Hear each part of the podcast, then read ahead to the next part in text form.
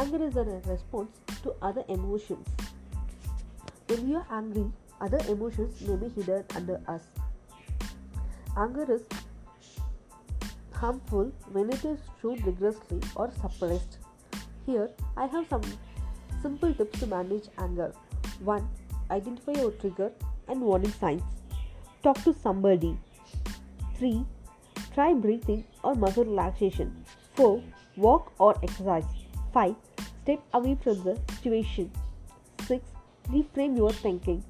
7. Generate positive thoughts. 8. Listen to soothing music. 9. Start counting down to 50. 10. Imagine that you are in a peaceful situation. These can be beneficial and help you to discover healthy ways to express your feelings.